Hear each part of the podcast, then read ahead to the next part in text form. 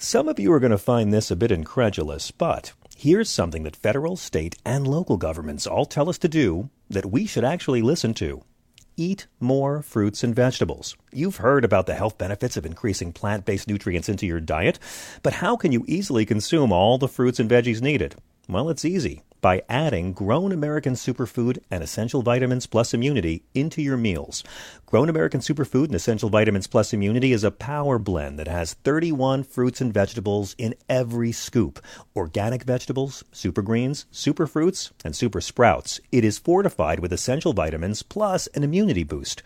And right now, you can get a free 2-week supply of Grown American Superfood and Essential Vitamins Plus Immunity by just paying $8.95 for the shipping and handling. And not only that, you'll also get a free frother to quickly whip up your healthy and nutritious Grown American drink. Go to grownamericansuperfood.com/John and order today. Achieving a gorgeous grin from home isn't a total mystery with Bite Clear Aligners. Just don't be surprised if all of your sleuthing friends start asking, "What's your secret?" Begin by ordering your at-home impression kit today for only $14.95. Bite Clear Aligners are doctor-directed and delivered to your door. Treatment costs thousands less than braces. Plus, they offer flexible financing, accept eligible insurance, and you can pay with your HSA FSA. Get 80% off your impression kit when you use code WONDERY at Byte.com. That's BYTE.com. Start your confidence journey today with Byte. This is the John Fugelsang Podcast. This is SiriusXM Progress. It's good for the children, and welcome. I'm John Fugelsang. For the next 3 hours, we're going to be coming at you with comedy, with music, with facts, with empathy, with history, with some terrific guests. Man, it's a good show tonight. We're going to be wrapping up a very strange week in review. Strange because I'm exhausted from this week, and it really only started on Wednesday. Most of us only had 3 days of work, and yet there was a massive amount of rank malfeasance, double talk and jive, and straight up fuckery that we need to mock and unpack. We're going to be joined tonight by the great Max Burns, and we'll be joined by our friend Juliet Jeske, known on social media as Decoding Fox News. She is a fearless media critic who watches hundreds of hours of Fox News every week so we don't have to, and she's got a terrific social media presence. Chris Hauselt is our executive producer, running this thing from down south in South Carolina. The great Thea Harper produces our show from Brooklyn. And let me tell you, maybe the best thing about the new Indiana Jones movie, every time Indiana Jones punches a Nazi, the Nazis call him woke. I know. Completely shocked. We have a lot to get to. Labor market not doing too bad. Rudolph Giuliani not doing too good. Finally, they found a bar that might kick Rudy out. And can you imagine if Barack Obama ever doxed Donald Trump and shared his home address with millions of followers? And then very shortly, a deranged Obama fan showed up outside Donald Trump's house. An armed one? Yeah, you can't imagine that. It wouldn't happen. Donald Trump did it. They arrested the guy. It's insane. Trump supporters are leaving the names of prosecutors in the classified documents case, and they're being bombarded with threats, and nobody cares. It's been a weird week, guys. It's been a very strange week, and it hasn't slowed down.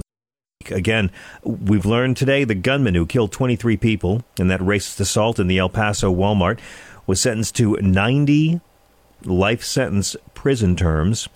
We have also learned that the four-party Dutch coalition government has collapsed as political groups in the Netherlands remain at odds over immigration and refugee policies. I know the two-party system sucks, but sometimes coalition governments suck even more. But the real thing I want to talk about is finding your line with the side you support. Look, if you listen to this channel, you're a Democrat, or you're a liberal, or you're a progressive, or you're a leftist, or you're a moderate, or heck, maybe you don't have any labels. Maybe you're just someone who doesn't like evil. However you identify, we respect it, right? But no matter how much you support a politician, unless you are in a cult, at some point, you'll find a line. You'll say, I can't go with you there. And this is true of every relationship, unless you're in a cult. or addicted to someone. I mean, love relationship, family, friends, the artists you love. Someone's going to put out a bad album sometime. Someone's going to put out a crap film sometime. People will let you down. You don't have to agree with the people you love and follow on every issue. It's one of the reasons why I like bringing our show to SiriusXM Progress, because we're talking to people who are able to walk and chew gum mentally. So we've reached one of those times when it's okay to come out and say, I'm breaking with Joe Biden on this, and Joe Biden is wrong. But it's one of those arguments that's so compelling on both sides, I have to come out and say, I'm just a fan of the debate. And with the war in Ukraine hitting the 500-day mark, things in Russia have gotten more confusing than ever. 2 weeks ago, it looked like there could be a coup.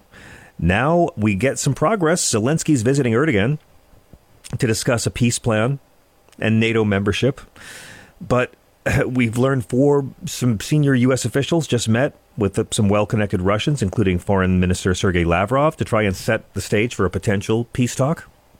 The British Ministry of Defense is saying Russia's forces are so depleted, Moscow couldn't mount a new offensive on their own. And the U.S., the U.K., and France have all told Putin, if he uses a tactical nuclear weapon, they will all attack Russia with non-nuclear means. The UN has said over 9,000 civilians have already died in Ukraine. And there's more support than ever for them to join NATO. The Turkish president, Erdogan, says Ukraine deserves to become a member of NATO, and Turkey now has their big drone manufacturing company, Baykar Technologies, opening a drone manufacturing plant inside Ukraine. But as you may have heard or read, Ukraine's counteroffensive against the Russian forces is not going as well as NATO had hoped. Ukraine is still trying. They're still fighting hard. It's difficult to tell how this is going, which leads us to today's big debate among people on the left. And we want to know your thoughts on this one. And it's about cluster bombs. The Pentagon has officially announced that the U.S. will be providing cluster munitions to Ukraine. They are vowing the U.S. will not leave Ukraine defenseless, and they have asserted once again that Kyiv has promised to use these very controversial bombs carefully. Now, this could help Ukraine forces break through Russian defenses. They're banned in most of the world, because some of these bombs are duds, and even the dud bombs can kill civilians. And again, with these munitions, they can kill civilians decades after they've been dropped. Now, Ukraine is asking for cluster bombs because they believe they need them for their counteroffensive. They've been asking for months. They're trying to dislodge Russia from their fortifications. And Russia has faced condemnation around the world because they've used cluster bombs in Ukraine. You know what cluster bombs are, right? Dual-purpose improvised conventional munitions, or DPICMs, as they're officially known among the kids. These are faulty weapons. They're haphazard. They're very dangerous. They're brutally lethal. Once they're fired, the cluster bombs release dozens of little mini bomblets into the air, and these little mini bombs spread out, and they land on, like, a football field-sized area, a city block-sized area. They can't control where the little mini bomblets are going to be falling, and they don't always immediately explode as soon as they hit the ground. Some of them land on the ground, and they essentially become live landmines for years. They're very dangerous to civilians during wars, but see, one of the reasons why these bombs are banned around the world, they're very dangerous to civilians for years after a war ends. Cluster bombs were banned by a convention signed by more than 100 countries, including many NATO allies. Many say the use of cluster bombs is a war crime and a crime against humanity.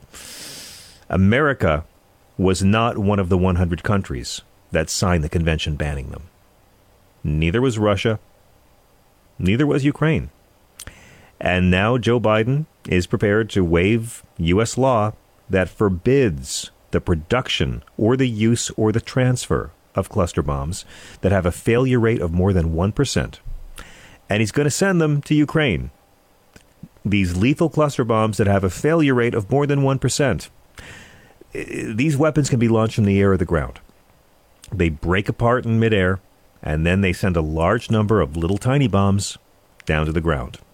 Since World War II, these munitions have killed an estimated 56,000 to 86,000 civilians. Now, many people support this, and I get it. Many people on the left support this, and I get it. A lot of people are really tired of playing it nice. Putin is slaughtering people. He is committing ethnic cleansing. Putin's not going to negotiate. Putin doesn't believe Ukraine's a real country. He's not going to stop. So people are saying we have to give these folks everything they need, including Ukraine membership, which I agree on. And Joe Biden's getting attacked from the left and the right on this one. But they're doing it so they have a better chance of defeating these invaders. Our great friend Rachel Bitticoffer tweeted, if Ukraine falls, Ukrainians forced to live under Russian tyranny won't be thinking, I'm so glad we didn't use cluster bombs. Jens Stoltenberg, the NATO Secretary General, he said today, NATO's not taking a side on this. It's up to individual governments to decide. But he said, we're facing a brutal war. We have to remember this brutality is reflected, that every day we see casualties and that cluster munitions are used by both sides. Russia used cluster munitions to invade another country. Ukraine is using cluster munitions to defend itself. Here is NSA Chief Jake Sullivan answering criticism around the U.S. supplying Ukraine with these cluster bombs, again, which have been banned by more than 100 other countries, which we, up until today, had a law saying we weren't even going to make them anymore. We recognize that cluster munitions create a risk of civilian harm from unexploded ordnance. This is why we've deferred the decision for as long as we could. But there is also a massive risk of civilian harm if Russian troops and tanks roll over Ukrainian positions and take more Ukrainian territory and subjugate more Ukrainian civilians because Ukraine does not have enough artillery. That is intolerable to us. Ukraine would not be using these munitions in some foreign land. This is their country they're defending. These are their citizens they're protecting.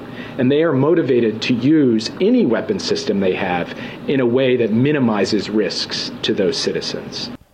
And again, technically, it's not a war crime. There's nothing illegal about the Biden administration making these and transferring cluster munitions to Ukraine because neither Ukraine nor the U.S. signed that treaty. So we now see there's two kinds of outrage over this, right? On the one hand, you've got the progressive outrage because these weapons are an abomination.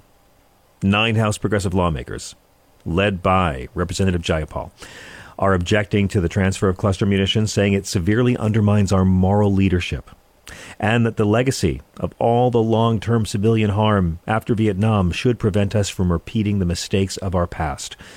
The letter they signed said, notwithstanding any other provision of law, no military assistance shall be furnished for cluster munitions. No defense export license for cluster munitions may be issued, and no cluster munitions or cluster munitions technology shall be sold or transferred. That's what the amendment says. Now, Sarah Jacobs, Congresswoman from California, she signed this, and she said cluster munitions keep killing long after their initial use, with the potential to injure and kill civilians for generations. Cluster munitions also prevent successful rebuilding and economic recovery in the countries where they're used. I understand both points of view on this. I understand why some people on the left think it's important to do anything you can do to beat back this murderous blitzkrieg of destruction and rape and violence and murder by Vladimir Putin. And of course, many of us are saying, here's my line. I support you. And Representative Jacobs has been very clear. Still support Biden. Support helping Ukraine. Support it all. Doing a great job. This incredible coalition. Just not this. But then there's the other type of person. The hypocrites. Have you noticed that there's some people right now who are really angry about this today? They're really mad, but they're not on the side of the Democrats who are explaining why these are so amoral. They're mad that we're doing it. They're saying we're warmongers, and they're people who couldn't care less when Russia was dropping these exact same cluster munitions on civilian targets. They never had a peep when an invading country used these weapons of death on a smaller country. But they'll use them. They'll complain if that smaller country uses these weapons to defend themselves. Michael McFaul, the ambassador, tweeted, to those rightly raising questions about the U.S. decision to send cluster munitions to Ukraine, your concerns about war crimes and international law today would have had a lot more credibility if you'd raised concerns the previous 499 days about Russia using such weapons against Ukrainians. And again, these people that are out so angry now, they're not really against cluster bombs. They're against the fact that Russia is no longer the only person using them. Now, here's the real story. The story to me is that a very special hypocrite is showing up here in America, and it's this wonderful, dark, little fantasia overlap of people on the left and the right. People on the left and the right, the far left and the far right, shucks, they found each other once again. And they are attacking this government, this administration, and this White House, and this president as being warmongers. They are calling Joe Biden a warmonger. They are calling anyone who supports NATO's support of Ukraine defending itself a warmonger. You know who they don't call a warmonger? The man who mongered the fuck out of this particular war. Mr. Vladimir Putin, who's been mongering his wars hardcore for 500 days now. Now, you're hearing a lot about, oh, these liberals used to be anti-war, but now it's only Trump. Oh, Lil Tuckum said that on Russell Brand's ridiculous interview. Donald Trump is the only one who's against war. He's the only anti-war candidate. Now, these people I'm talking about, the righties and the lefties, the fake anti-war contingent. They are fake because these godless, chinless supplicants like Tucker, they'll condemn Biden. And folks on the left will condemn the military-industrial complex and the war machine that never stops getting funding. And brothers and sisters, I am with you on that. But they're not condemning Putin. The people who attacked your patriotism 20 years ago because you didn't want Bush's evil war, they're now calling you a warmonger if you don't like Putin's evil war. Guys, there's one bad guy here. It ain't Joe Biden. It's Vladimir Putin. And Putin's goal is not to prevent Ukraine from joining NATO. Putin's goal is to stop Ukraine from existing. Because Putin, to his bones, thinks it's not a real country. It's part of Russia. And we're expecting Zelensky to negotiate with this man while his murderers are still within his borders? And again, Russia's use of cluster bombs against these poor people, well documented, widely condemned. They've dropped these things near hospitals. They've killed people waiting in line at a cash machine. Human Rights Watch put out a report last week saying Russia has extensively used these weapons and caused many civilian deaths. Russia's already using them. So why shouldn't Ukraine? Well, I would say because they're evil weapons. The fact that Russia's using them doesn't make them right, and it doesn't make them safe. They're all ticking time bombs. Again, all it takes is for something to go wrong. And when these bombs go wrong, you can win the war. Russian troops can leave. And then one of these can go off next week, next month, next year, when your loved one steps on it. And Ukraine's been using cluster bombs. Turkey's been giving them to them. Turkey provided them. They've got a supplier. We don't need to do that. Go ahead and let Zelensky defend his country because Turkey's hooking him up with the bombs he needs. Doesn't have to happen. Not from us. See, it's very possible to support Joe Biden and yet call him out on the things you think he's wrong about. It's nice not being in a cult, isn't it? And by the way, you won't hear too much of this on the news tonight, but June just marked the 30th consecutive month of job gains in the U.S. economy. One of the best pieces of June numbers news ever. We have this multi-decade high in the share of people being employed in their prime working years. The employment to population ratio among Americans 25 to 54 went up to 80.9% in June. Hasn't been that high in 22 years. Since April of 2001, the unemployment rate fell to 3.6% from 3.7%, and it's near a 5-decade low. Right now, the United States has the lowest inflation of any G7 nations. The country's getting stronger. The country's healing. There's a lot that has to be done. But we still get to have debates like this, and we want to know what you think. Is it a good idea for America to give these lethal weapons of destruction to drive out these invaders? Or is it not worth it, considering that every one of these bombs can represent multiple ticking time bombs that lie in the ground in wait for years? We got a good show tonight, man. 866-997. Grit is our number. Beachside Bill is calling from Orlando. How are you, Bill? I got a couple things. Look, first thing with the bunker bombs, right? Yeah. With the bunker bombs, why can't they computer chip them? I'm 60-40 on it. Why can't they put computer chips in them so they can be scanned? We do it with cats and dogs, right? So, right.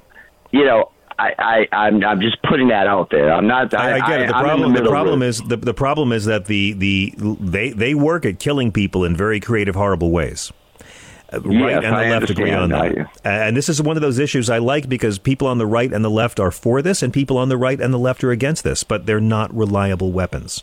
They explode in the air, they rain down little mini bombs, and sometimes those bombs land on the ground until someone steps on them.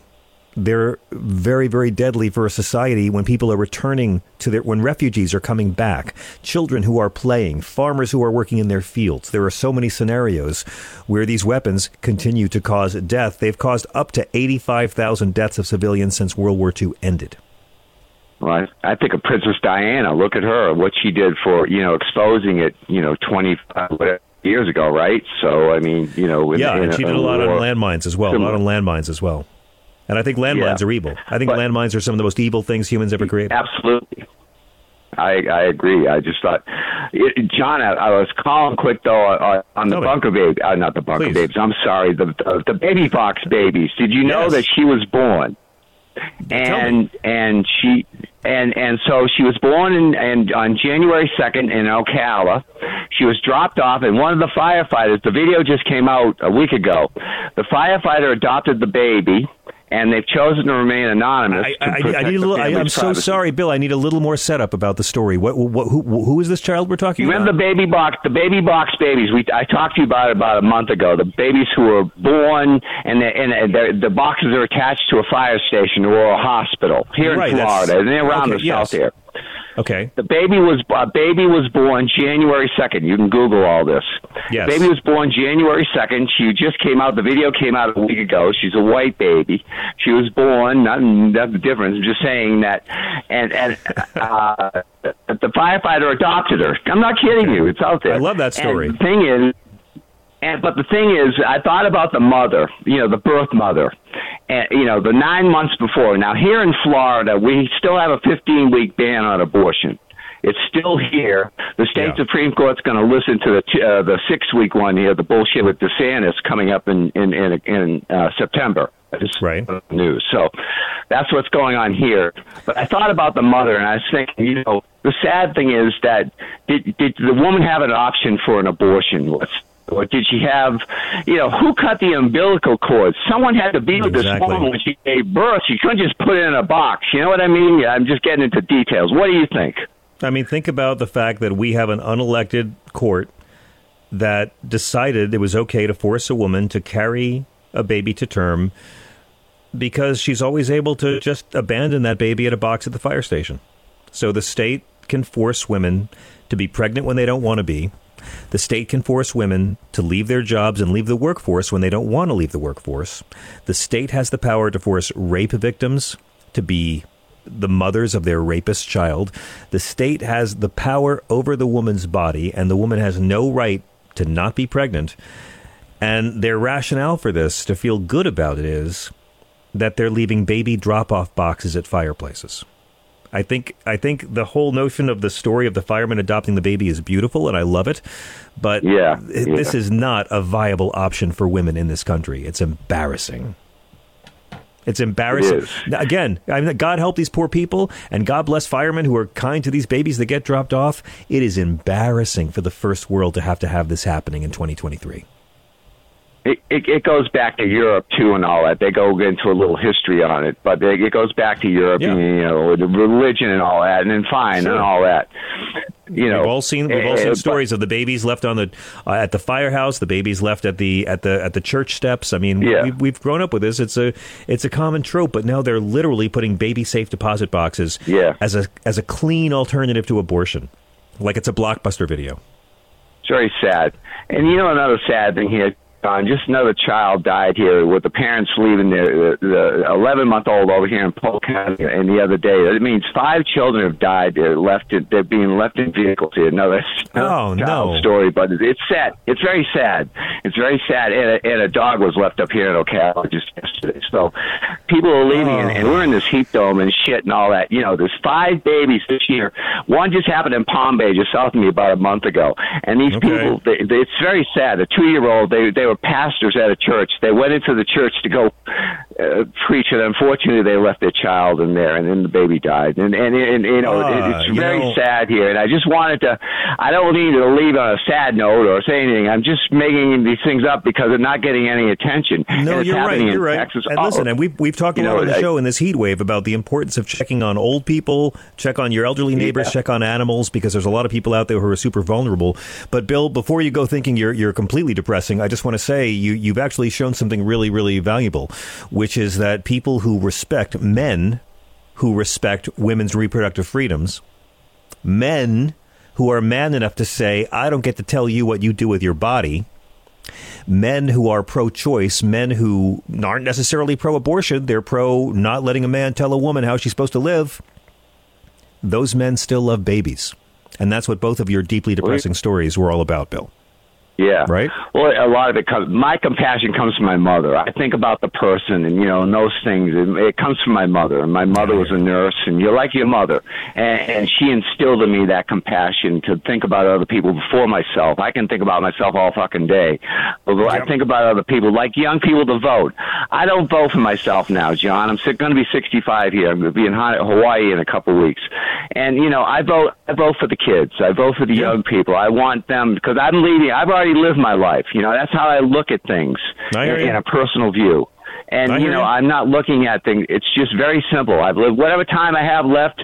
It's for them, you know, because I've lived my life, you know. Well, that's how I look at it. I just want to say that's how I view the world, too. I mean, I have all this empathy, Bill, also because of your mom. That's it for me. So that's why I'm here. So thank you. Bill. Thank you, John. Now you woke up Chris. Chris, what's wrong? Did you finish your puzzle? What happened? Yeah, I'm just doing a Sudoku. Did you win? Did you get the Wordle, Chris? Because it's interesting that you were listening to the show. Go ahead. When you say, I'm 65, I'll be in Hawaii in a few weeks, do you mean you're retiring to Hawaii? You're leaving Florida? No, I'm going to donate blood. You know this about me. I'm going to be donating blood. And I'll tell you a quick story. We had 150 gallons. Did he say I'll be in Hawaii in a few weeks? Did I miss? I think he did. Did I make that up? This man donates blood like a Peter Jackson movie. Really quick, Bill. We got to hit a break.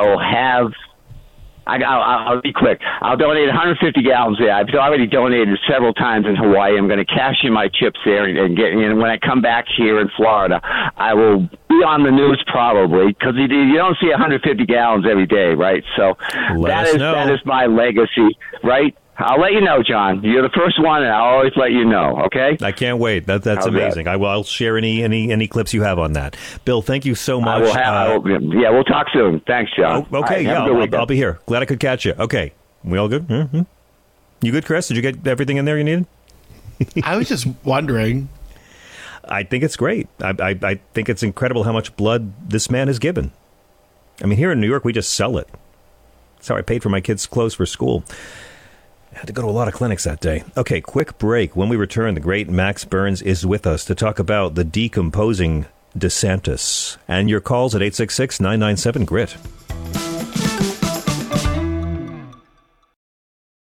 Hi there, it's Julia Louis-Dreyfus. You may know me from my podcast called Wiser Than Me, where I talk to older women and get their wisdom from the front lines of life. I was amazed by how many people told me our show made them look forward to getting older, which is why I'm here to talk about Season 2 of the show.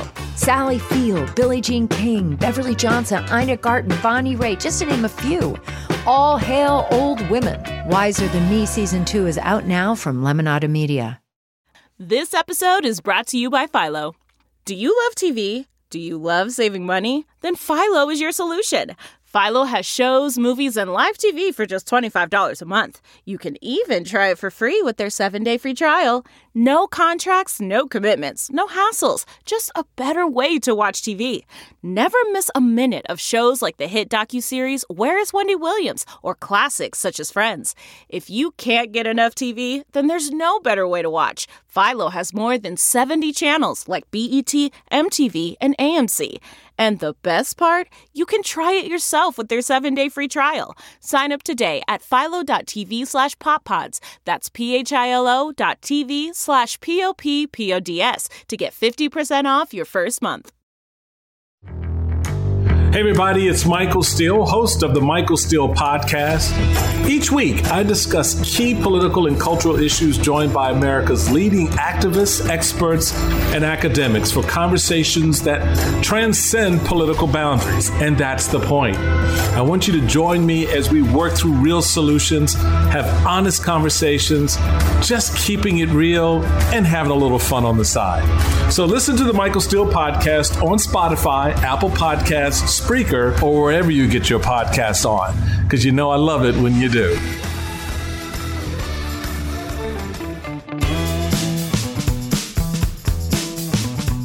Welcome back.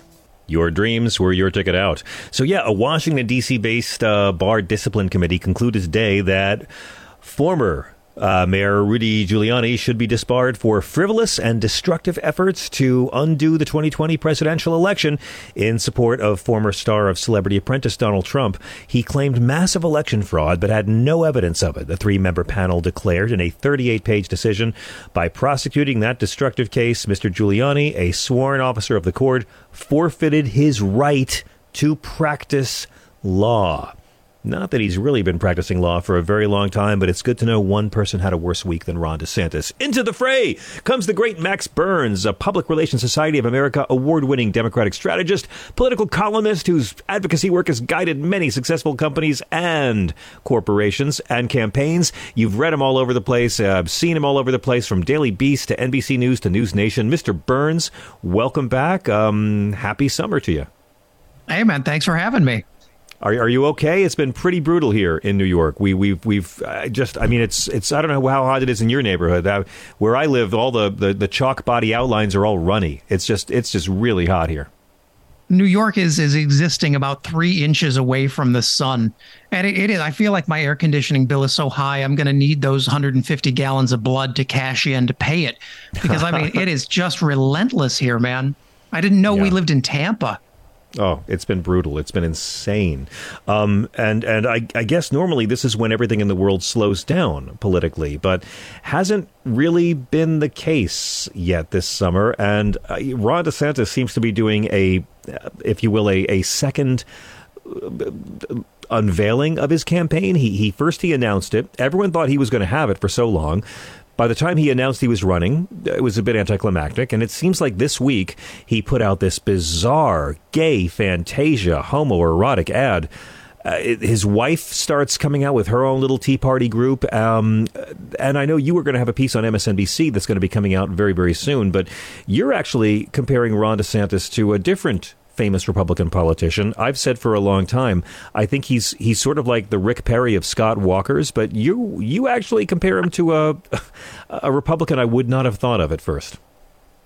I think the shocking thing is, for all that Ron DeSantis has tried to position himself as sort of the new Ronald Reagan, he's much more Mitt Romney than anything else.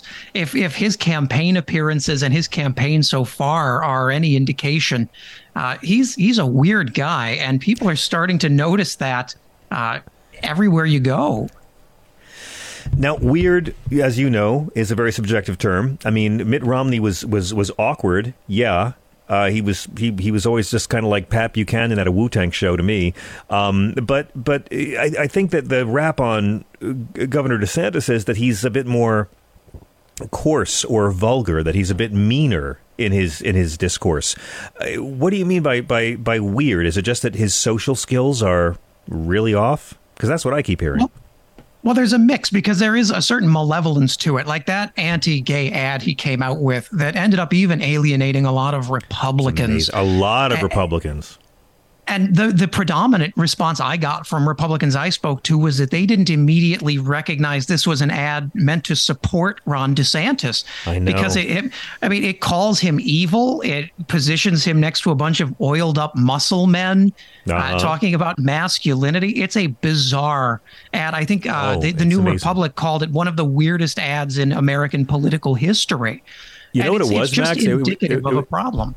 Yeah, I call it myself a naked appeal to bigotry and a bigoted appeal to nakedness. It's absolutely true. How the whole thing feels. I've watched it 3 times because I still can't believe it's not a Mr. Show sketch. No, I love it. The idea of comparing yourself to famous criminals and serial killers of movie history is definitely how you relate to farmers in Iowa. But you're right. I mean, this is the second or third relaunch of this campaign we've seen. DeSantis is now calling it the Great American Comeback. But in a lot of ways, it's his own comeback. He was launched his campaign at about 39% in the polls back in January.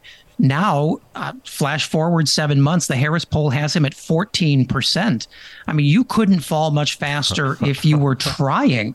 And there is a sense of desperation from him. He's now in Iowa. He's in New Hampshire almost every day. It's causing him to miss easy goals in Florida. That's making Florida Republicans upset with him. And he's rushing his work in Iowa. So it looks fake. It comes off inauthentic. And Iowans really are not responding well to it. Yeah, this whole Mamas for DeSantis thing just seems like a desperate cry for help. It just feels like, hey, let's relaunch the whole campaign with his more likable, more human wife and pretend it's just another day. And this is the same campaign, remember, that criticized Joe Biden for quote unquote campaigning from his basement. And now for the last week, all you've seen is Casey DeSantis. They've essentially sidelined Ron to give him a hard reboot in the corner. And I mean, I don't blame them. The last event he did was sort of emblematic of where his campaign is. It was a July 4th event. It ended with him soaked in a rainstorm, playing to a crowd of about 24 DeSantis supporters and more press, I think, than voters. And it really does reinforce what you're seeing, the Washington Post, the Wall Street Journal report, that even his supporters and key donors are starting to wonder if there is an on button for this, like when it starts to become a campaign, because it feels very impromptu and thrown together right now. I mean, there are those who would say, you know what, if you hadn't signed a 6-week abortion ban, which is incredibly unpopular around this country right before you ran for president, maybe you wouldn't need to have your wife coming out to try to desperately appeal to women voters at this point. Well, it's clear, and this is the really, I think, the more devastating part to his campaign is that his core message, he's realizing in real time, doesn't work. This woke fight, social issues all the time. He's discovering when you're in Davenport, when you're in Des Moines, these people don't care about your fight with Disney World. Most of them have never been to Disney World in their life, and they care what you're going to do about ethanol subsidies. They care what you're going to do with the farm bill. And DeSantis has no answers about that because he's literally hired no staff to address those kinds of policy issues. And when you have this wokeness and it's falling flat, I mean, we start to see him, the weirdness starts coming out. The stress is starting to show in the way his campaign is running. But you know what? He has a perfect response to the low poll numbers, Max. It's actually kind of a brilliant strategy. He's going to talk about the polls and call them woke. And that's what's going to, he'll call anything woke to go ahead and move himself forward. But you had a great point on Twitter, which is still a website that people are on. Max posts there occasionally still, but how his team is frantically working the phones because the Republican Party didn't know what to make of this ad. It's a huge blowback. I don't think anyone believes the log cabin Republicans can do any damage at all, but it was so weird. And you pointed out DeSantis can't take that ad down. No, he's stuck with it. I mean, you can't admit the failure. The Trump team has already raised money and organized people around this ad from the beginning, and taking it down is an admission of a complete screw up. And it's something his campaign can't afford right now. I mean, this is really what you're seeing is sort of a hangover effect of a campaign that launched with huge expectations. This was the future of the MAGA movement post-Trump. This was the heir apparent to the Trump crown. And the campaign that's come out, you know, honestly feels a lot like I mentioned, a mix of Mitt Romney and Jeb Bush. And the only saving grace here is Ron DeSantis hasn't yet asked people to clap for him, but he's essentially just laughing in their faces and talking to no one at these events. It's really got to be a tough sell for donors at this point. It is very strange watching him interact with real people. He seems to still be very tense, and maybe he'll relax and get better at that as the campaign goes on. But let me point out to you, Mr. Burns, DeSantis is very well funded. His campaign has plenty money. And just as Joe Biden can afford to have low poll numbers this early in the process, so can Ron DeSantis. I mean, we've talked about it many times. There are many reasons why Donald Trump might not be the nominee a year from now, not the least of which is all the plaque around his heart. I mean, he's not a healthy man. So, you know, I mean, DeSantis just has to hang in there and go to the debates and see how he does against Chris Christie. He has enough money to stay in this thing to the end. He does. And that's what's going to make this really interesting, because as he's fading, we're seeing that it's not evenly distributed. His voters have gone right back to Donald Trump, who's now at almost 60% in the polls within the Republican Party. Wait till he gets convicted, Max. Wait till he's a convicted felon. They'll like him even more. I'm sorry. Go ahead. That's the terrifying part. I mean, that's true.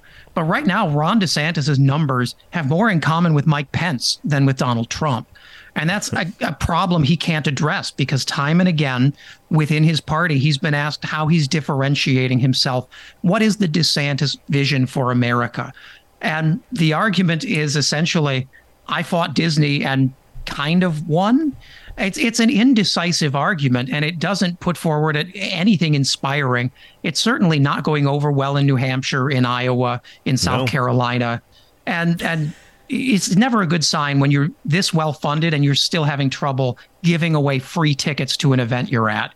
Well, and when you've got state legislators back home who are farmers telling people, don't worry, tell your people, meaning your undocumented immigrant labor, not to leave. Don't worry. Ron's just doing this because he's running for president, admitting this on camera. And at the same time, as you point out, NBC reported DeSantis lied about sending Florida emergency response teams to help with the building collapse in Davenport, Iowa last month. Can you fill us in on that? Yeah, I mean, Iowans don't suffer political fools. It is a tough place to campaign. My grandmother's in Iowa, and I know this for a fact. And what happened was Ron DeSantis, after that terrible tragedy in Davenport where a residential building collapsed, posted on Twitter that he had sent an emergency response team to help out because he's just so caring, you see. The problem was, by the time that tweet had been posted, DeSantis had known for 10 hours, according to NBC News, that Iowa didn't need his people and told them not to send them. But he sent them anyway. They spent a day at the airport doing nothing, and then he flew them back at a cost of almost $500,000 to Florida taxpayers. So when he goes to Florida or to Iowa and tries to sell this story, there are Iowans in the crowd saying, that's not true. Why are you lying to us? And that's never a position you want to be in.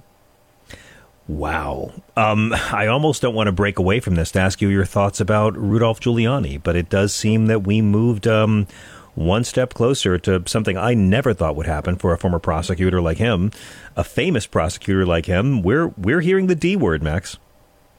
We are. I mean, I would toast the end of Rudy's career, but I imagine he's probably 3 or 4 deep already. So he's way ahead of me. The thing is, this is not surprising to me. We're starting to see the fallout of all of this election denial coming to pass. We see Jeff Clark, who was acting attorney general for 9 hours. That's right. Who's now about to lose his law license. Lynn Wood retired in agreement to not be prosecuted. Quit giving up his law practice rather than be put on trial for his lies. It's great. Yep. And that was the explicit agreement that he made. Rudy Giuliani now. There are several other. John Eastman in California is now facing a disbarment hearing.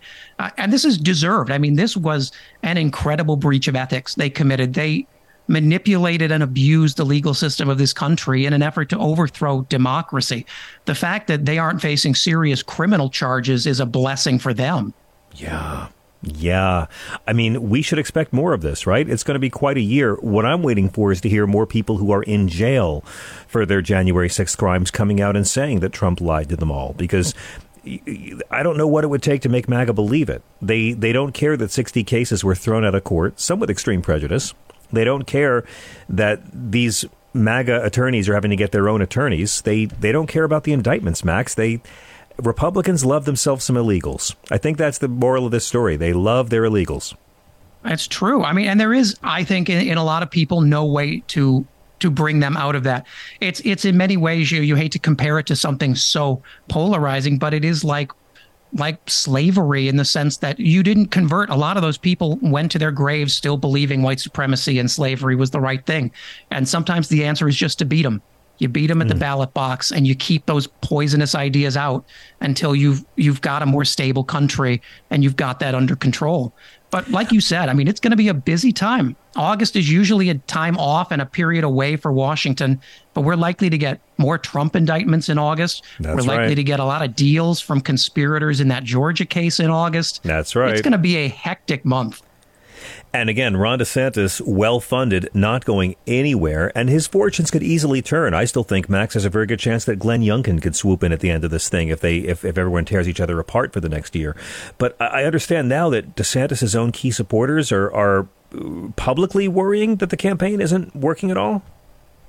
Yeah, I mean, this has become from a whisper to a shout. It's now appearing people on the record in major newspapers, in right-wing outlets, saying, you know, the DeSantis has a lot of money, but what's not happening is there's no connection that's happening. That he's, despite all these ads, the quality of the work is low. It doesn't seem that he is especially responsive to the polling that shows the issues he's talking about aren't working. His own campaign manager said he's not going to mince words. He's not in a place they want to be. He feels they've missed a lot of momentum. And I mean, when you're admitting that so early and unprompted, it indicates that there are a lot of people eager to talk and that there are a lot of problems inside that campaign. I'm eager to hear them. They just don't vet people anymore. They just don't know how to vet anyone anymore at this point. And so I guess we're just going to wait now to watch Chris Christie beat them all up on stage, except Trump, who's going to dodge the debates. Well, now Ron DeSantis is saying, and this is particularly rich and I think kicked off a lot of criticism over the weekend, that he might not do the debates either because he sees it as a two-person race with Donald Trump. And Trump's campaign says, well, you're about 40 points short for that to be true. And that's true. I mean, it's realistic. Ron DeSantis as a challenger doesn't have the luxury of not debating. That he thinks he can sort of set that image is delusional, and it shows a complete misunderstanding of where he is. In our final minute before we go to break, what do you think about this Republican pledge? Once again, trying what Trump wouldn't do 8 years ago, asking all the candidates to promise to support the eventual nominee. Is that going to fly? Telling all these Republicans that you might be forced to support a convicted felon next year? See, that's what's tough for me, because I believe parties have a right to say you should support the nominee if you want to be part of the party. But when this is such an unprecedented scenario, I think a lot of people's, hopefully, consciences will take over here, and it'll be something they just can't swallow. Unfortunately, you know, that's wishing. I don't know that that's going to bear out. Man, Max Burns, what is the best way for our listeners to follow you and keep up with all your doings? You can follow me on Twitter for now at @TheMaxBurns and on Substack at maxburns.substack.com. Thank you so much, Max. It's so great to end the week with you. We're very grateful. Have a great one. We got to take a quick break. We will be right back with more of your calls. This is Progress. Delve into the shadows of the mind with Sleeping Dogs, a gripping murder mystery starring Academy Award winner Russell Crowe. Now available on digital. Crow portrays an ex-homicide detective, unraveling a brutal murder he can't recall. Uncovering secrets from his past, he learns a chilling truth. It's best to let sleeping dogs lie. Visit sleepingdogsmovie.com/Wondery to watch Sleeping Dogs, now on digital. That's sleepingdogsmovie.com/Wondery. Man, that sunset is gorgeous. Grill, patio, sunset. Hard to get better than that. Unless you're browsing Carvana's inventory while you soak it all in. Oh, burger time. So sit back, get comfortable. Carvana's got thousands of cars under $20,000 just waiting for you. I could stay here forever. Carvana, where car buying meets comfort meets convenience. Download the app or visit Carvana.com today.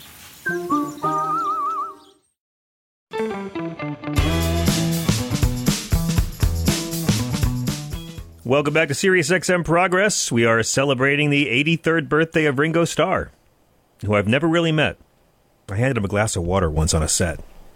But it's also the birthday of friend of the show, Jim Gaffigan, and a friend of the show, Doc Severinsen. Doc is 96 years old today.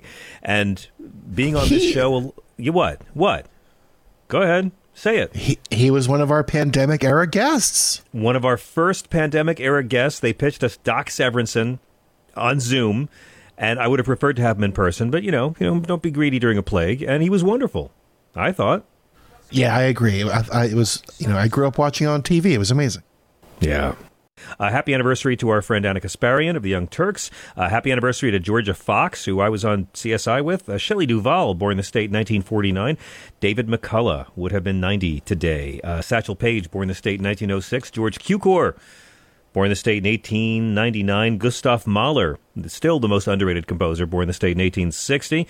Elvis made his radio debut when he played his first Sun City record, That's All Right, on this date in 1954. And sliced bread was sold for the first time, people, by the Chillicothe Baking Company of Chillicothe, Missouri, on this date in 1928. What did they do before they sold sliced bread? They just sold bread and you had to slice it yourself? Wow. That's like going from black and white to color, I guess. Some of y'all been on hold forever. Let's get to your calls. Let me go to John in Missouri, who's been on hold the longest. Hi, John. Thank you for your patience. Oh, well, thank you for taking my call. And I must say, this is my second call to you. You gave me kudos the first time. I would like to give you kudos this time. I love the way that you presented, I would say, both sides of the munitions. Thank you. What Biden approved of, but you did it without both siderisms. Well, there's sort of three sides to it as well, right? Like there's the side of saying, well, this, and there's Democrats and Republicans saying we have to do this to beat Putin. There's Democrats and Republicans saying no, we shouldn't do this even to beat Putin. Let's still keep on supporting, but not do this. And then there's the people, Democrats and Republicans, who are mad about this but didn't care when Putin drop these bombs. The Democrats and Republicans who call Biden a warmonger but can't bring themselves to criticize Putin for whatever reason. Exactly. And like I said, I'm just starting to listen to you. I like your logic. One of the things that drew me to you is you have the same views that I have against religious fundamentalism. Oh, yeah. Yeah. I love religious people and I love religions. I like all the religions. Same here. I'm a Jesus freak. I could talk the Bible all day, but fundamentalists of all religions, they're all the same. Well, my fundamentalist religion is the Church of the Holy Goalposts that I worship every Sunday during football season. Very nice. Thank you. All right. Well, I won't piss you off then. Okay, but the main thing is getting back to the cluster bombs, and this is what I feel.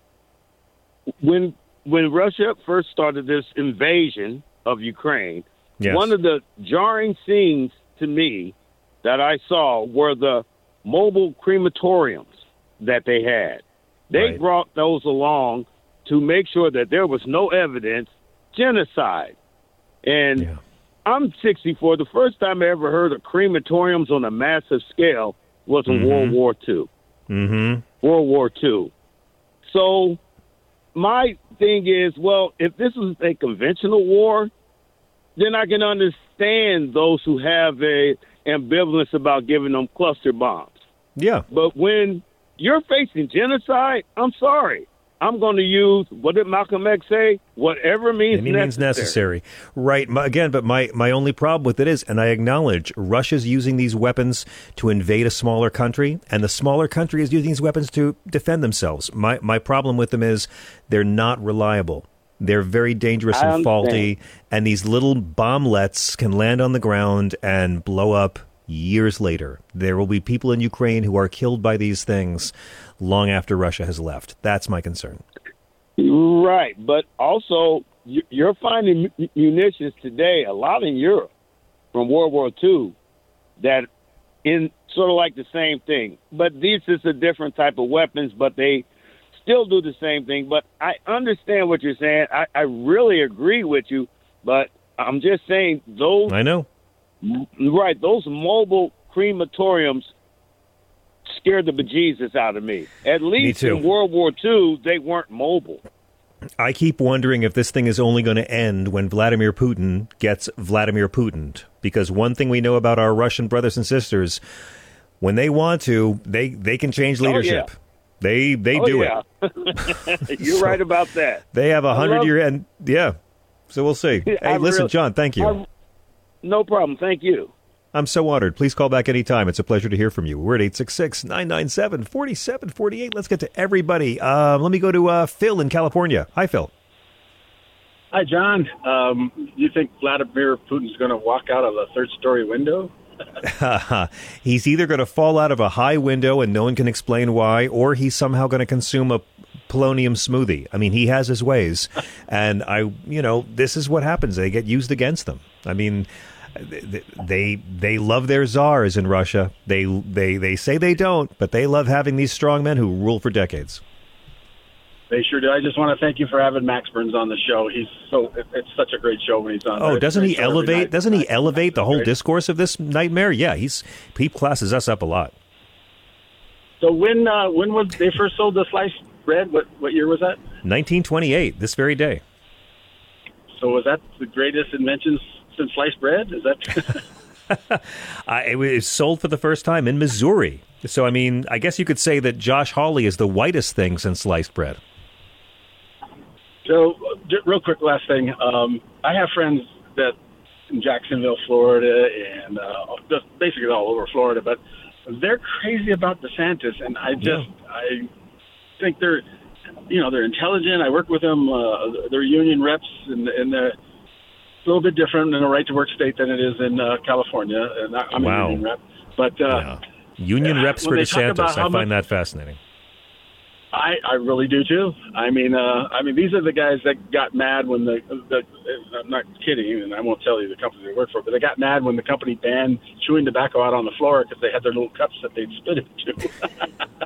They're great people, but it's just a different way of. I mean, no. I grew up with my friends who were all in the Marines. I support banning those disgusting chew tobacco cups from public. Yeah, if you've ever been on a long car drive with a guy who likes a chaw, good God, sir, bury that stuff in a lead box somewhere where it can't hurt the children. Ugh.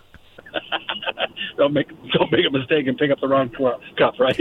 Exactly. Oh, they give me the willies just thinking about it. Yeah. But when they talk about, we like DeSantis, we like some of the stuff. I get they like DeSantis, but I would bet you money they don't know too much about him. I would bet you money they don't know the specifics of it. I would bet you money they don't think women should be penalized, or maybe they do. Maybe they're really anti-abortion and they think the women should go to jail. But 6 weeks, DeSantis has already gone too far to the right, too far racist. And for people who don't pay a lot of attention to politics, he might seem strong. We'll see how he does in the debates. He's just exploding all over the place. There's no way. I'm so shocked at what a bad job he's doing. Yeah, I know. Yeah. I'm shocked at how poorly he's doing. I thought he was going to be so formidable. And I mean against Trump. I thought he was the only one who could take on Donald Trump. And Donald Trump is just using him as a chew toy. So he has very little personality. I mean, it's just when you watch him speak, you're going, oh, my God, how did he become the governor of this great state? Donald Trump is doing all the opposition research for the Democrats. Trump hasn't even started in on Ron DeSantis and Guantanamo Bay yet. It's going to be ugly for a year. We'll see how it plays out. So we all thought Mary Garden moved too slow, and I really believe that. But maybe moving slow is actually putting Donald Trump in position, just like you said, to do all the work for us. I don't know. I swear to God, I look at these right wingers and I feel like, my God, they're all just trying to get this old man reelected. They're all trying. They're all helping Biden. He can wear loafers. He doesn't have to worry about it. Phil, thank you so much for the call. One more call quickly before the break. Pastor John in Connecticut, thank you for waiting on hold. It's always good to hear your voice, my brother. Listen, thank you, sir. One for the fundamentalists out there, the real fundamentalists, yes. Not the Christian racist slave mass Christianity. The real Jesus stands for love and justice and mercy and faith. Matthew 1:23. Let me plug my church now has a website. Here it is: JSFLJMinistries.com, or just write down Google JSFLJ.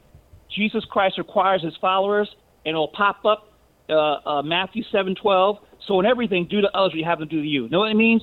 If you tell me again, it's wait, JC. I'm right. JC. F. Oh, JS. JS. JS. FLJ Ministries Inc.com. But if you can't get that way, you can also Google JSFLJ and then Jesus Christ requires his followers to take. If you do that, it'll pop up. Okay, so what does JSFLJ stand for the curious? You come on to my webpage and come to my church now, and I'll tell you then all that. But it's out, making me work for it. Okay, go ahead. It's more than names and statement. The real G stands for love and justice, mercy and faith. Check out Matthew 23:23. Now, what's that mean, my beautiful people out there? It means the real Christians are for Medicaid for all. It means that we lower the Social Security age. It means that we fight the Southern strategy. Now, here's what Biden needs to do. One, read Reverend Barber's letter that he sent out to him, okay? Yeah. Two, go to the Poor People's Campaign. We have to talk to our white brothers and sisters and say, look, we all came on different ships. We're all in the same boat today. I grew up with the Trumpsters, with the Nixon people, with, Reagan, all these people. I know how they've been taught. I know I'm from Long Island. I know exactly what they think and how they think and how they're being suckered. So we have to reach out to them and say, look, it's like what Tom Hartman said today. He said something like, let's say you have 100 apples. You give one apple to white people, one apple to black people. And the people at the top of the 100 are saying, hey, those black people are trying to take your one apple. Exactly right. Now, listen, I I'm with you. Go to democracydocket.com and find out. And what's happening with voter suppression right now, it's working according to Mark Elias. We're in trouble. Biden's in trouble. It is a huge mess. You've got to register people left and right and bring people together. Go out there and see that 12-year-old girl, President Biden, who has been government-forced birth, and visit her and bring, that to light over and over again. Talk about all the great things that you have done. And always talk about bringing people together. Go to the police. Talk about the 1994 assault weapons ban that President Clinton signed that the Republican Party, under George Bush the son, allowed to expire in 2004. I'm talking about that weapons ban on Dan Abrams' show on the News Nation channel right now, Pastor John. We taped it yesterday, and I literally talked about the assault weapons ban of proving that, yes, if you are pro-life, you can do things to protect and preserve American life. Our capitalist allies do it every day. They have the same mental illness. They have the same violent video games. They have all the same prescription drugs. They don't have the mass shootings. We showed it could be done. I think Joe Biden's smartest move on that would be the Ronald Reagan Memorial Assault Weapons Ban. I mean, just force Republicans to vote against that. John, we have to run. Please call up here more often. And thank you so much. JSFLJ Ministries, right? Incorporated.com. And check it out. You're the man. Thank you so much, Pastor. Come here and spit truth anytime. Quick break. We'll be right back with your calls and Juliet Jeske of the fantastic Decoding Fox News on your social media. If you don't follow her, you really need to. She pays for our sins every day, this woman. We'll be right back.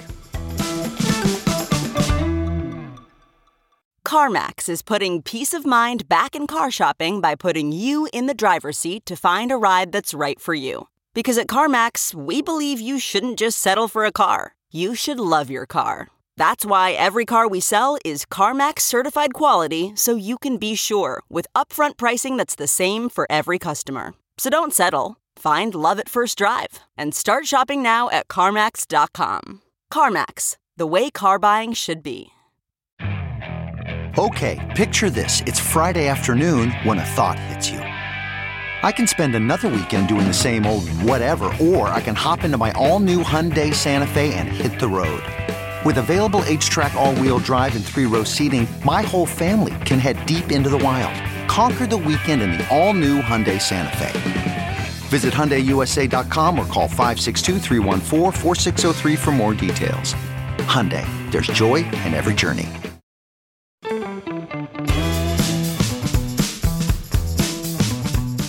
This is SiriusXM Progress. I'm John Fugelsang.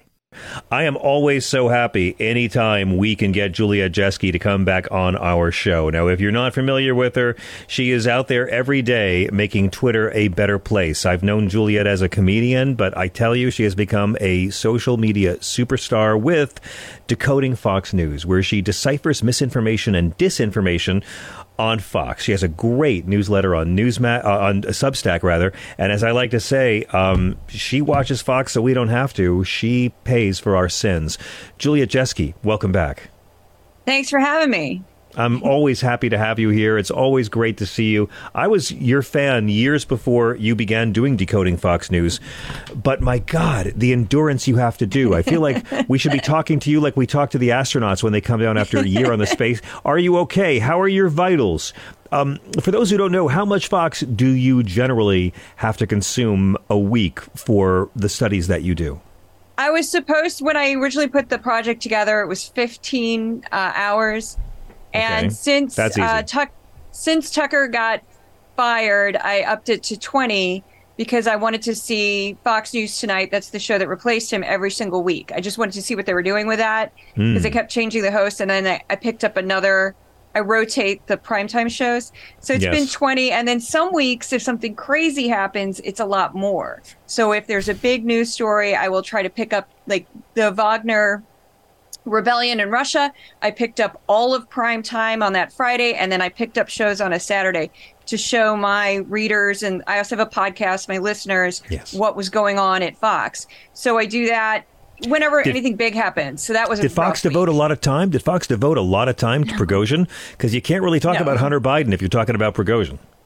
No, they ignored it. They what was amazing about that is as my Twitter was lighting up with, alert after alert after alert of what was going on in Russia and clip after clip, it took the mainstream media, I think, a minute to catch on to that because they weren't sure if it was a true story or not. No, honestly, the night it launched, Juliet, we were live and CNN was doing nothing but submarine horror stories the entire time because they had booked a whole hour of just submarine people. Meanwhile, there was almost a military coup in Russia that they didn't have anyone ready on standby to talk about.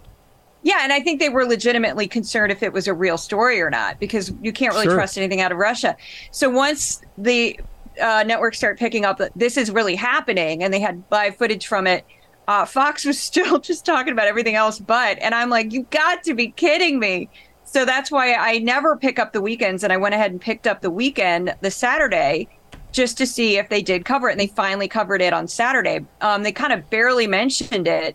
They cut in with like a 30-second news update. Like, oh, yeah, by the way, there might be a civil war in Russia. And then just went right back to their programming as if, Really? Yeah, so they're avoiding ever criticizing Vladimir Putin. It's like Tucker never left. It was a crazy night to cover Fox. I think that week I clocked in at 26 hours. So that was a lot to watch and consume. Wow. Juliet? Yeah. I'll bring anything over if you need it. If you need some Narcan or anything, I'm good. Okay. I've developed a very healthy sense of humor about my job. So I kind of make fun of them and I imitate their voices on my podcast and stuff. And so it's how I cope with watching so much just straight up propaganda. No, and your comedic background, I know, helps your sanity because your comedic background helps my sanity, which brings us to this week's big story. Hunter's cocaine that wasn't Hunter's. But does it really matter? No. That it wasn't Hunter's? They're going to say it is anyway. They don't care. They don't care. And because they know what's going to happen? Is Hunter Biden going to make them pay $700 million for lies? No. So all week long, I saw Fox News personalities. We played some of them on the air and statesmen like Darrell Issa talking or strongly intimating about Hunter's coke. And I just kind of feel like even if you were just being suggestive about it, you owe Hunter an apology. But I don't think we'll be seeing too much of that. To your expert gaze, how did Fox handle this Christmas gift they were given? It's the biggest story of the week. And Darrell Issa, by the way, he cracked me up because he said people who do cocaine are stoned, and I'm like, wow, you really don't understand cocaine, do you? They're not stoned. It's the opposite, my friend. The opposite. Stoned is cool. Stoned is legal in most states now, buddy. Stoned is the only way I can watch Fox News. Yeah, stoned is fine, but cocaine is a totally different drug. It's much more dangerous, and I wouldn't go near it. Stoned, I could watch Fox News. Cocaine, I'd have to work on camera for Fox News. Yeah, like, I get it. But I thought that was funny because I'm like, wow, Darrell Issa is clueless. But it's been like their biggest. They've opened, even today they opened, I think, every show I watched with the cocaine story. And I'm like, they haven't changed it. Even today, even on a Friday. They haven't changed anything about it. They're just like, there was a bag of cocaine.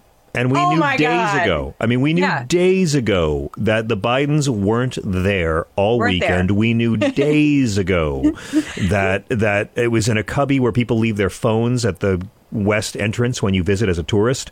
It doesn't matter because there's no accountability. They might as well be the Supreme Court. Yeah. It might as well be this. Well, you know, somebody send them $1 million trip to go fishing in Alaska or something. Exactly. Yeah, then they'll be the Supreme Court. I mean, after a week like this, I almost want to ask, what shocks you more, the stories that Fox News is covering or the stories that Fox News chooses not to cover? Because, again, you know, the Prigozhin story, huge. So much of it. We've talked about this before. It's so much of it is the stories that Fox News viewers never hear.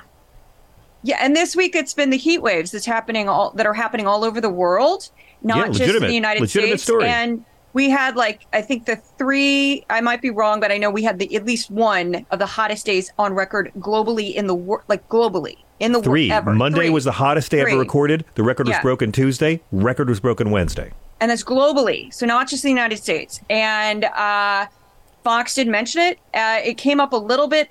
They've done a little bit about the heat waves in the United States. They'll do about a 30-second spot. They're like, wow, it's hot in Texas. And then they just go into the weather. And then at one point they were joking about how it was 112 in Arizona.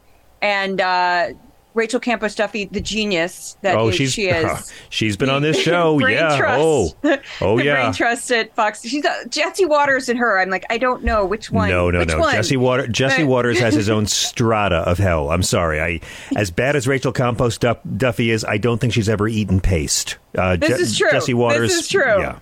But she made a comment like, well, it's always that hot down there. Everybody's just used to it. And I'm like, is it? I know it does get really hot in Arizona and they don't have the humidity. So I understand desert heat is different. I totally understand that. But she acted like it was nothing. And I'm like, I don't know if it's nothing because it's not just 112 in Arizona. It's like blazingly hot all over the South. And they just, oh, it's summer. You know, it's just summer. And they downplay they blame Canada. And I did a bunch of research into that, the Canadian wildfires, because 1/3 of the entire nation of Canada is a forest. And a lot of the forests are really dense in the middle of nowhere. And it would take human beings forever to even get there. So this idea that they can manicure the forest and keep it clear of all this, it's nonsense. They can't. They just can't do it. But it's so hot. Canada's on fire. And Fox News is invested in trying to suggest that we should be talking about weather because weather and climate are the same thing. Yeah. Because they're invested in protecting fossil fuels because they've been groomed to. I mean, it doesn't help Fox News anchors to go rooting for Chevron, but they're going to do it anyway. Yeah.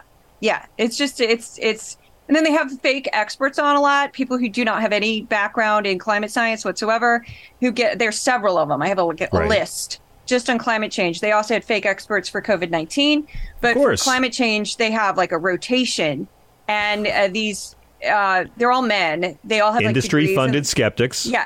They have communications BAs or poli sci. Or Schellenberger, who has a MA in anthropology. And he got on just last week and blamed, this one is funny, if you live in New York, you'll get a kick out of this. He blamed AOC for shutting down Indian Point nuclear power plant, which was shut down in 2017. They decided to shut it down in 2017. Right. It didn't get shut down until 2020. But she didn't take office until 2019. She got elected in 2000. She didn't get. Yeah, she was 2 years off. 2 years. But I'm sure. So I'm sure the Fox News. But Juliet, I'm sure the Fox News editorial staff issued a correction right away. Right? There was a chyron or something. Right?